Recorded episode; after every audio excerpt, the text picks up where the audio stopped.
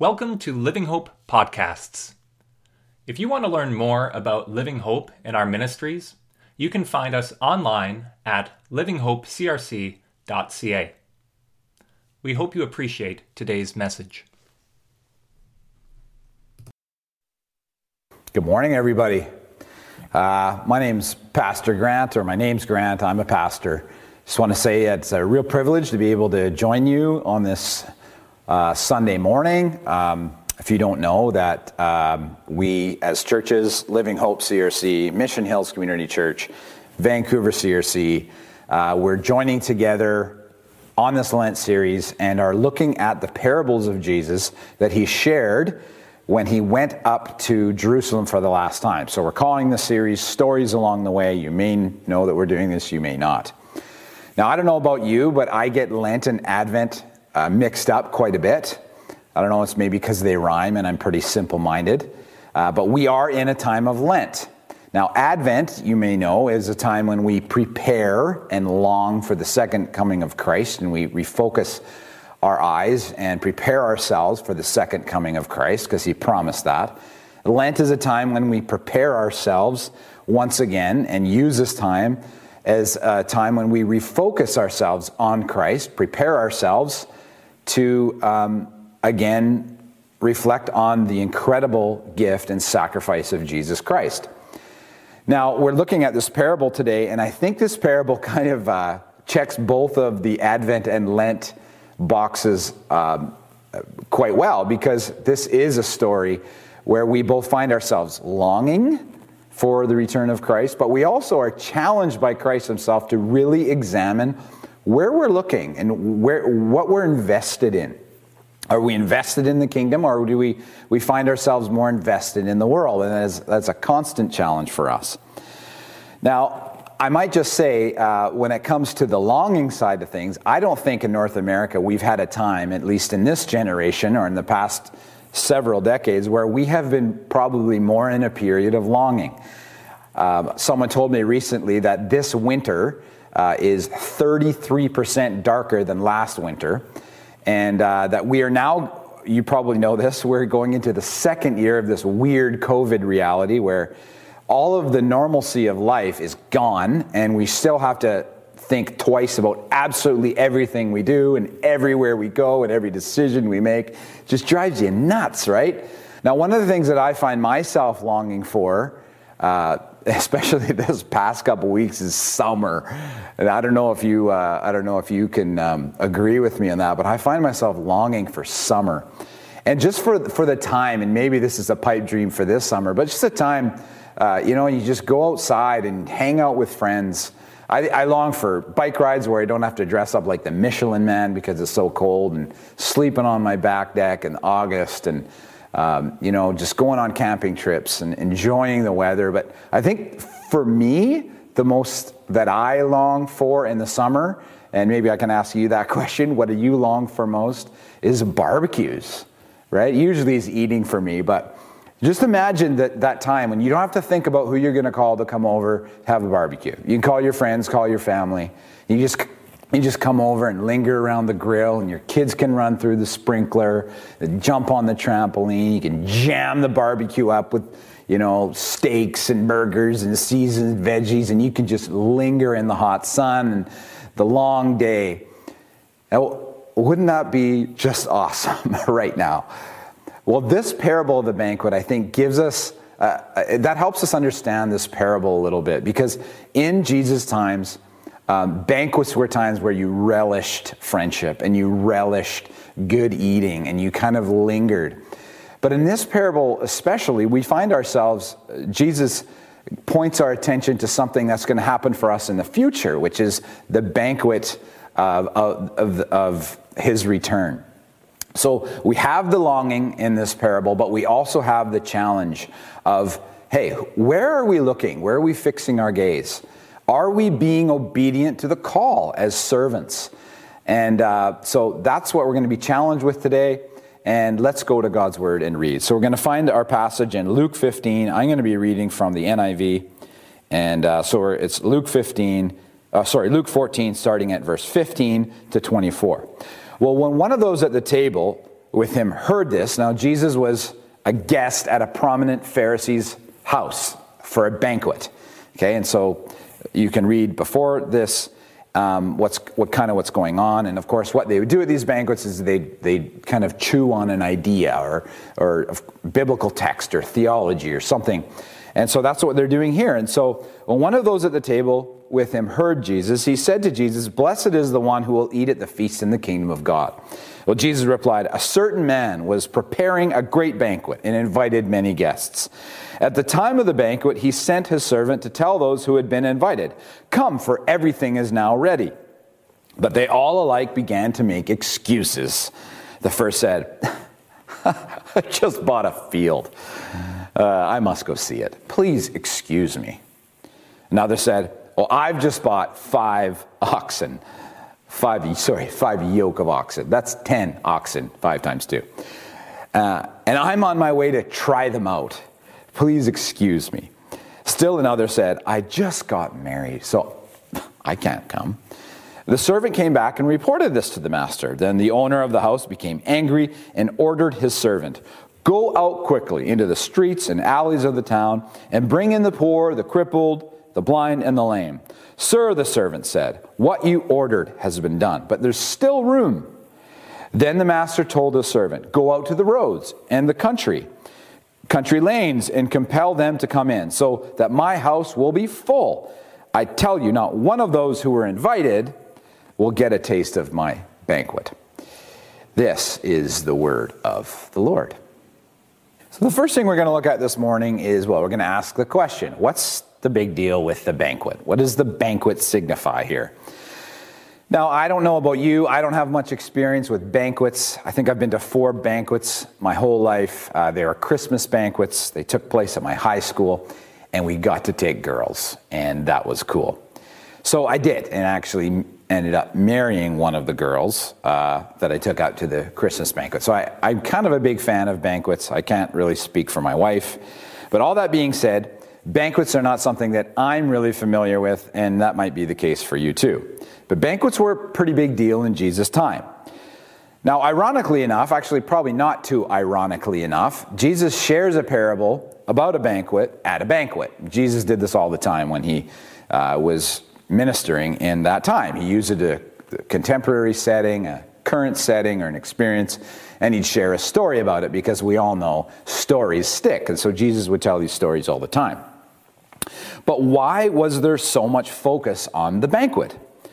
Well, because that is what the Jews were expecting to happen when the Messiah came back. Now, in Jesus' time, you may or may not know this, the history was pretty dark. Uh, the Jews were being um, tyrannized by the Romans. The Romans had oppressed them. The, Israel was a client state, one of many different uh, kind of people groups that the Romans were oppressing.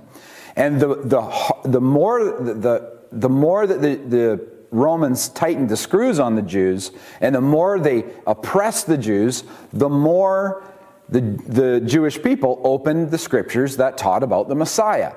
So, it, uh, according to many scholars, one of the most common things you would hear on a Saturday morning or a Sabbath day at church or at a synagogue was the Messiah. They'd go to the, the prophetic text and they would did talk about and preach about the Messiah all the time. Well, when the Messiah came back and he, you know, kind of kicked some butt and he took care of the Romans and all the people that were oppressing the Jews, well, what was going to happen? Well, a banquet, right? In those times, whenever a king had a victory, he had a banquet. Banquets were to um, victories to a king what uh, parades are to sports teams who win a championship. Now, of course, we probably in this part of the world have no experience this because no one ever wins in Vancouver. But that's kind of what it was like. If a king had a victory over a different land or a different people, he came back from war and he had a banquet. And so this is the common understanding of the time. And this is what they were talking about at this banquet. Now, more specifically, the prophet Isaiah even says this, and maybe this is the kind of the, the proof text of that kind of hang that hung the hopes on a messianic banquet when, when the, the Messiah came and, you know, he had the victory. And it says this in Isaiah 25, 6 to 9. On this mountain, the Lord Almighty will prepare a feast of rich food for all peoples, a banquet of aged wine, the best of meat and the finest of wines. On this mountain, he will destroy the shroud that enfolds, all peoples, the sheet that covers all nations. He will swallow up death forever. The sovereign Lord will wipe away the tears from all faces. He will remove his people's disgrace from all the earth. The Lord has spoken. So that's Isaiah 25, 6 to 9. Now, this was a flagship text, right? This was the leading text that, that told the people that, hey, when actually the Messiah comes, and we know that's Jesus Christ, this is what's going to happen. We're going to have a banquet. It's the banquet of the conquering Messiah. Um, it is at that point, and it says this in, in, uh, in reference to the shrouds. Shrouds were basically ancient body bags. There'll be no more grave clothes, body bags. Death is gone.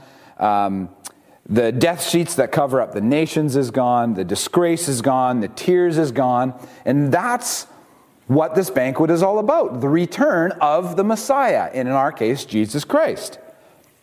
The banquet marks the beginning of the reign of Christ when all of evil is cast out. It marks the end of death, it marks the end of politics.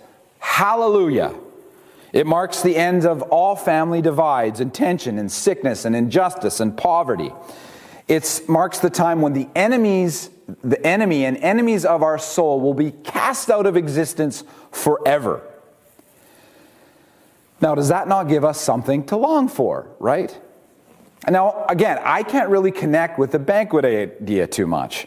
But the more I studied this passage, the more I try to connect it with my world, I couldn't help um, but find myself dreaming more about these juicy July barbecues, especially the ones after COVID. And the whole thing got me thinking about a book I read some time ago by Mark Buchanan called Spiritual Seasons. Fantastic writer. And in this book, he kind of talks about the seasons of faith, and he kind of finds himself ruminating on summer. And he says this In summer, throughout my neighborhood, starting early afternoons, men in shorts and straw hats fire up barbecues and grill savory things, herb tossed vegetables marinated beef, sauce basted chicken, prawns fresh from local waters, so that the aroma weakens me in my body and soul. And I understand how Esau gave up his birthright. Buchanan continues, I never get tired of summer. I want it here forever. I do, though, try to stay up late, if for no other reason than to watch falling stars race down the sky like sparklers and to clap my hands at God so playful. In this sort of thing that Jesus won for us, this is what awaits us an endless summer, an endless summer of basking in God's glory, an endless summer of never having to stick handle through the weariness and the woe and the misery of life. That's what this banquet signifies. Isn't that something to long for? Now, secondly, here's, a, here's another question I think that's important for this text. Who's going to the banquet? Who's going? Who's going to be there? Now, this is the main question of the parable, right? Who's going to be at the banquet? Now, of course, we know that every good story, if it's worth its salt, has a great twist in it, right? And so does this one. Now, again, it's important to remember that Jesus is at a banquet when the topic of banquets come up. In those days, banquets were exclusively for more of the elite people. They could afford it, right? And, and in those times, it was a, a sign of prominence to talk about very important things. So we got around in banquets and we reclined on sofas and we asked each other questions because it made us feel smart and good right? That's kind of, sorry, that's kind of the idea here. That's what banquets were like. And uh, according to a scholar named S.S. Bartchy, there was a whole rhyme and reason to banquets. You mingled, you ate, and then after dinner, the wine started flowing a little bit, and the guests reclined on couches, and the conversation centered around this distinguished guest, which would have been Jesus, we can assume. So the whole parable kicks off when one distinguished Pharisee says, Blessed is the one who will eat at the feast of the kingdom of God. In other words, this was a rather religious way of patting themselves on the back because the Israelite people are the elect. They're going to go there. I mean, they study this stuff, they know what God's up to, they know what the Messiah is all about. They're the ones who truly care. They're the ones who had their theological ducks in a row. Well, then comes the twist. Remember, the Messiah was coming for the Jews. That was the expectation, the Jews alone. They were the only ones invited to the party. That's the common understanding of the day. So the servant goes out, and of course, this is who he invites, right? Well, a whole bunch of people that the, at, uh, the, the servant invites, well, they're tied up. They're tied up in real estate, right? A, guy buys a field, he's busy. He wants to go check out his field. Well, the next guy, he's, he just bought some tractors, right? Because that's what oxen were in that day. They were tractors, machinery. Right? He, he, he, he just wants to go see and try out his tractor. And the third person, well, he's in love. He is in, he's intoxicated. He's, in, he's got to take care of his wife. Uh, maybe next time.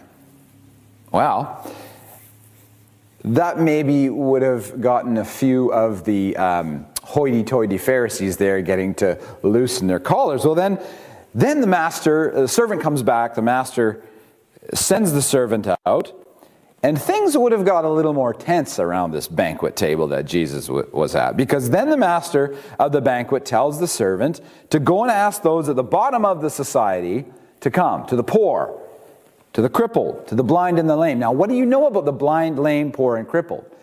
Well, they were there for a reason. They were cursed. They did something, or their parents did something that, that was very sinful. So that was their punishment, right? So, oh, okay. Now, this really probably would have gotten the wine flowing at this banquet. Huh? They're, but, they're, but they're sinners. They're invited too. Now, this is probably where a lot of the Pharisees were kind of thinking this whole banquet was going a little haywire. But then the wine probably would have really started flowing when Jesus says this Go out to the roads and country lanes and compel them to come in so that my house might be full. Now, what do we know about roads in the first century? Well, the Romans were the best road makers that have probably ever um, existed. They were known for their roads. Now, this is a key. What? Go to the roads. What? You're inviting Gentiles? This is what they're thinking, right? So, who's invited to the banquet? Everyone is invited to the banquet. That's what Jesus is saying here. Everyone is invited. Now, how scandalous is this? And how earth shaking this is? The richest of the rich, they get an inv- invitation. So do the poorest of the poor. The most faithful of the faithful get an invitation. The most wayward of the wayward get an invitation. The young get an invitation, and so do the old. The religious get an invitation, and so do the irreligious the smart and the not so smart, the liberals and the conservatives, the educated and the uneducated, the vegans and the carnivores, the Canucks fans and the Flame fans. Okay, well, let's not push it. The invitations go out to all, no matter the creed or background or history. For Christ is putting humanity together. Now we know that from the New Testament. In these people's minds, what? The Messiah is for us.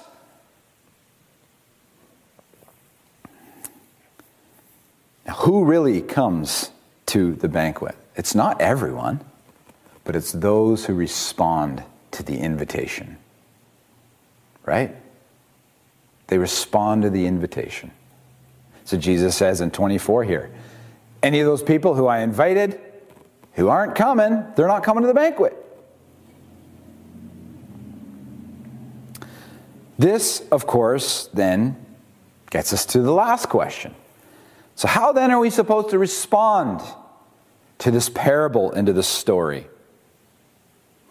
So, how does this parable break down as far as people are concerned in the parable? Well, there's the master. Now, who's the master? Well, that's God, of course. Then there's the servant. Now, who's the servant? Well, the servant initially is Jesus, right? Jesus is the servant who goes out and who, who gives the invitation to come to his father. Of course, he dies, he rises again, and he gives his spirit to who? Well, his body, right? We now are his body. So now we're the servants if we follow Christ. Now we're the inviters. But then there are those who are being invited. So the first response here is that we can have is respond to the invitation. Right? That's the first response. Say yes to the invitation. Have you said yes to the invitation? This isn't something, we don't get into the kingdom of God by association. I heard, I asked one, uh, a friend of mine, or I forget who it was, it was quite a long time ago, about, you know, did he believe and what did he, what did he think about Christ? And he said, you know, I'm not worried about it. My grandpa was a pastor. Huh. I said, oh, cool. Doesn't work like that, right? Hey, you know what? My wife goes to church. She's a pretty good prayer person. I, I think I'm going to be okay. Doesn't work like that. Jesus sends out his invitation and we say yes or no. We're coming or we're not. And the reality is, a lot of people say no. Jesus' ministry, you see it all the time. He just walks away, he tells a story. The rich young ruler, he's one example. Well, got to sell all you have. You know, he says that to the rich young ruler. He doesn't clamor him to come back. No, he just kind of walks away. Now, that's sad, but the reality is it's a yes or a no, right? So have you responded to the invitation? Secondly, what is our response? Well, as you see here, with these excuses, we as human beings have sometimes problems with um, putting our eyes and hearts in things that aren't kingdom oriented, right? So that's the challenge here for we who follow Christ. So we have a guy who's in real estate, and that's where his heart's at. I just want to go see it. You know, this, this guy, he, he, he has uh, five yoke of oxen, right? The, this, is, this is machinery. It's an excavator. It's a, it's a new truck. It's a new car. It's a new house or whatever. It's something that his heart is in.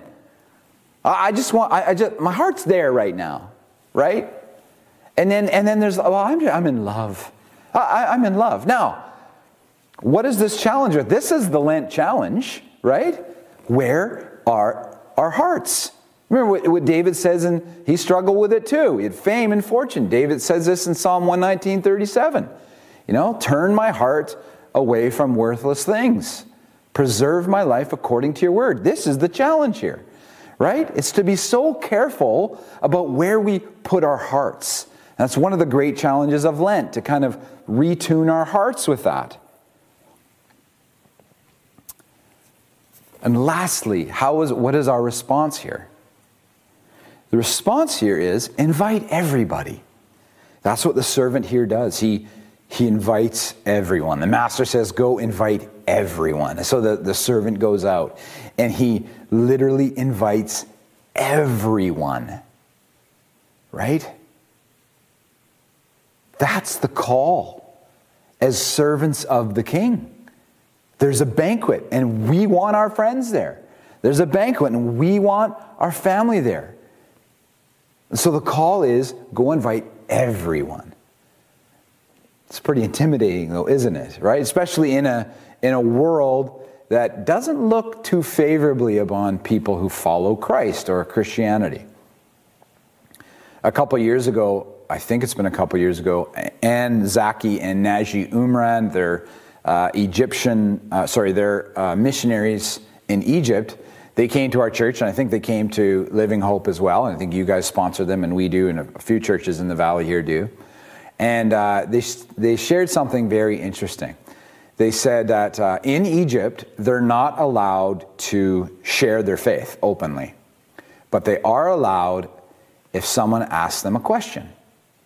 And so they said, we try to live in a way that prompts the question. Isn't that cool? I think it makes things so much simpler.